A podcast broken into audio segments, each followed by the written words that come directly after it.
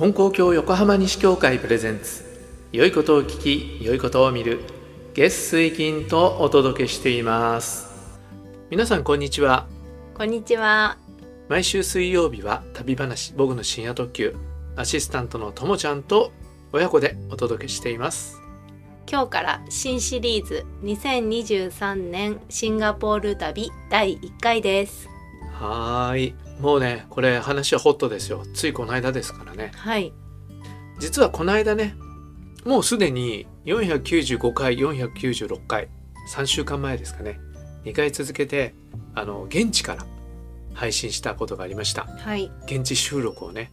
えー聞いてくださってると思います。もし聞いてなかったら495496そっちをね聞いてみてくれたらよりいいかもわかんないですね。はい。はい。え今日はあのシンガポールに着いてからの話の前にあのなんで旅行先がシンガポールになったのかとかどれぐらいの期間行ったのかとかそういった話をしていただきたいと思います。はいまずいつからいつまでっていうのは9月の10日の深夜はい。に立って羽田空港を立ちましたそれで帰ってきたのが9月17日の早朝でしたっていうことでね。はい。だから飛行機の中で2泊。前後。ね。で現地で5泊。という旅でした。まあ1週間ですね。でなんでシンガポールかっていうと話せば長いことになるんですけどえー前回旅したのが4年前ベトナムに行ったんですよね。はい。はい。それであのどうしようかなってちょっと思ってたところもあるんだけど今円安だしねそれでねちょっとね行くか行くまいかっていうのも悩むところもあったんですけど一つには使わないマイレージがあるからって言って特典航空券をプレゼントしてくれるっていう方があったんですはい。それでそれにまあ後押しされてそれならば行かせてもらおうっていう気になったんですね。はい。それで旅行する時にまず2つね自分としてのテーマがあったんですね。で一つは495回だか6回だかでも言ってるからあれですけど戦争の歴史の遺跡を訪ねてで犠牲になった人にお祈りしたいというのが一つはい。それともう一つはマレー半島を縦断したいっていうのがあるんですよ。はい。ずっと出ますね。ずっと言ってるでしょマレー半島っていうのは、まあ、タイから、えーマレーシアで最後シンガポールですけどクアラルンプールからバンコクまで鉄道で旅したいと、まあ、もちろんバンコクからクアラルンプールに行ってもいいんだけどとにかくね縦断したいっていうのがあったんですね。はい。それでねこの2つのテーマをつなぎ合わせる日程っていうのをいろいろ考えたんだけど、うんこれがねうまくいかなかったんですねどうもうまくいかないだから列車の旅で通るところと戦争の遺跡っていうのがどうも重ならなかったんですよね。その上いろいろマラッカの夕日を見たいとかいろいろ考えたりもするとなおさらこうちょっとややこしくなっちゃって、あこれはうまくいかないなって思ったことともう一つ僕は前回の旅と今回の旅に大きな違いがあるんですね。持病ですよね。そうなんです。このポッドキャストを聞いてくださってる方は皆さんご承知のことなんですけど僕はあの睡眠時無呼吸症候群っていうねはい。ことが分かってあれは去年の7月でしたかね、はい。それが分かってからというもの夜 CPAP っていう機械を鼻鼻につけて寝るようになったんですねちょっと知らない人は想像つかないかもわかんないですけどよくあの病院に入院してるような人が鼻とかにあの酸素吸入器みたいな呼吸器のマスクをポカってつけてでゴムで後ろに後頭部からね回して固定してホースで空気を送るようなのがあるじゃないですか、はい。全くああいう形なんですけどそれで結構機械なのでねその空気を送り込む機械を持っていかなきゃいけないと。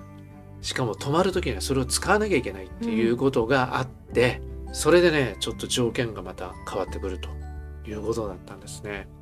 それで鉄道の旅ということで寝台車のね夜行の寝台車に乗るっていうことを考えたんだけどあの機械を持ち込んで使えるかどうかっていううんことがね、まあ、携帯の充電ぐらいできるコンセントがありそうだったんだけどもうそのこと一つ考えてちょっとねどうしようかなっていう気持ちになったっていうこととちょっと4年ぶりの旅行で一人でちょっと寝台車きついかなっていうこともあってそれでねちょっともう最初から旅のルートを考え直したんですね。それで当初の願いに戻ってその戦争のね遺跡にっていうことを考えた時に、はい、あそうか思い切ってシンガポールにしたらいいなって思ってシンガポールのことを調べたんですね。はい、そうしたらシンガポールっていうのは大勢の人が戦争の犠牲になったっていうことも分かり、えー、じゃあシンガポールに行ってお祭りご記念させてもらおうっていうふうなことで決まったんですね。そしたらこの特典航空券をくださるという方があるのでそのチケットをね早速取ろうと思ってで取り取りに行ったんですよ。はい、取りに行ったっていうかね手配を。そしたら特典航空券っていうのは数が席数が限られてるからあの調べたらね直行便はもう取れなかったのね。はい、それで行きはクアラルンプール経由、はい、で帰りはバンコク経由っていうのがすごくいい感じで取れたのでそれを取りました。ですから図らずもクアラルンプールとバンコクに立ち寄ることになったということです。はい。まあ降りはしなかったんですけどね降り立ちはできたと。そうそうそう。ね。あの入国はしてないけどちゃんとその国にはいたいたということでね。はい。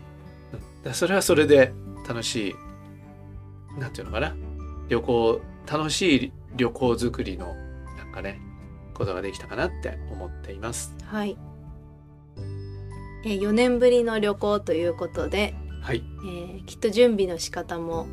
変わったと思うんですけど、はい、何か変わった部分ありますか？ありますよね。前ね4年前ベトナムに行った時は主にガイドブック、はい、ガイドブックであの時何だったかな？でもルルブのあの雑誌みたいなやつあるじゃない、うんうん、結構おしゃれなスイーツとかああいうの載ってるようなあんなのも見ましたけどね。あとねやっぱり目的がただ観光じゃないからそれに関係する本、うん、うん、普通のガイドブックでは載ってない歴史の本とか。そう、ね,、いうのを見るっていうのはあったんですけど。で今回はそれに加えて、まあ、ガイドブックもルルブではなくて地球の歩き方はい、少し硬派な、ね、方で調べたのと本も歴史の本何冊かちょっとあの入手してみました、はい、でもね一番ね時間を割いたのはねあの YouTube、うん、YouTube で旅行してる人たちのやつをね見ましたね。それでねちょうどねあの僕が前にも、えー、ポッドキャストで話したことあるけど無職旅さんっていうね、はい、僕より10歳以上は若いと思うけど、まあ、おじさんの旅行系 YouTuber の人がいて、その人のはねあの心地よく見れるんだけどちょうどシンガポール編っていうのをやってたんだよね。割と最近だから情報が新しいので、うん、それはいいやと思って、えー、それはねよく見ました。はいで「あ無職旅さんここ行ったんだな」とか言って「あここ行くとただのこういうのがあるんだな」とかお金かけないであの回れる場所、うん、紹介してたんですちょうど。で無職旅さんもシンガポールってね何でも高いんだよね。東南アジアでは際立って値段が高い、うん、あのアトラクションも高いしホテルも高いし食事とかそういうのも高いんだよね買い物も。はい、でそういう中であのお金かからない旅行みたいなことを紹介してたので、うん、それはすごく参考になりましたね。ただ僕が行きたいと思ってるそういう戦争とか歴史とかっていうようなことは一切触れてなかった。はい、だけどシンガポールでこう調べていくとシンガポール在住の YouTuber がこういろんなこと紹介してるこうテーマ立ててやるやつの中にはシンガポールの生活とかやっぱり歴史その犠牲者の記念碑がこういうとこにあるんですよみたいなのも紹介してたりとかなんていう YouTuber だったかな。ジブおじさんだったかな。やっぱりおじさんなんですね。おじさんって言っても彼はね30前後じゃないかな、ううん。んなんかアメリカ育ちの人でシンガポールに住んでいる人なんだよね。であの面白くいろんなこと紹介してる中にそういう歴史のこともあったし、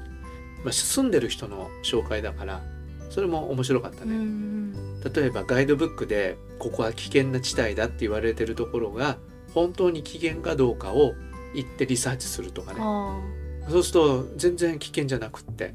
いいよとか。ーうんうんあとシンガポールはゴミのポイ捨てが罰金だからみんなポイ捨てはしないって言うけどでもやっぱ見えないとこはしてるんですよねみたいなこととか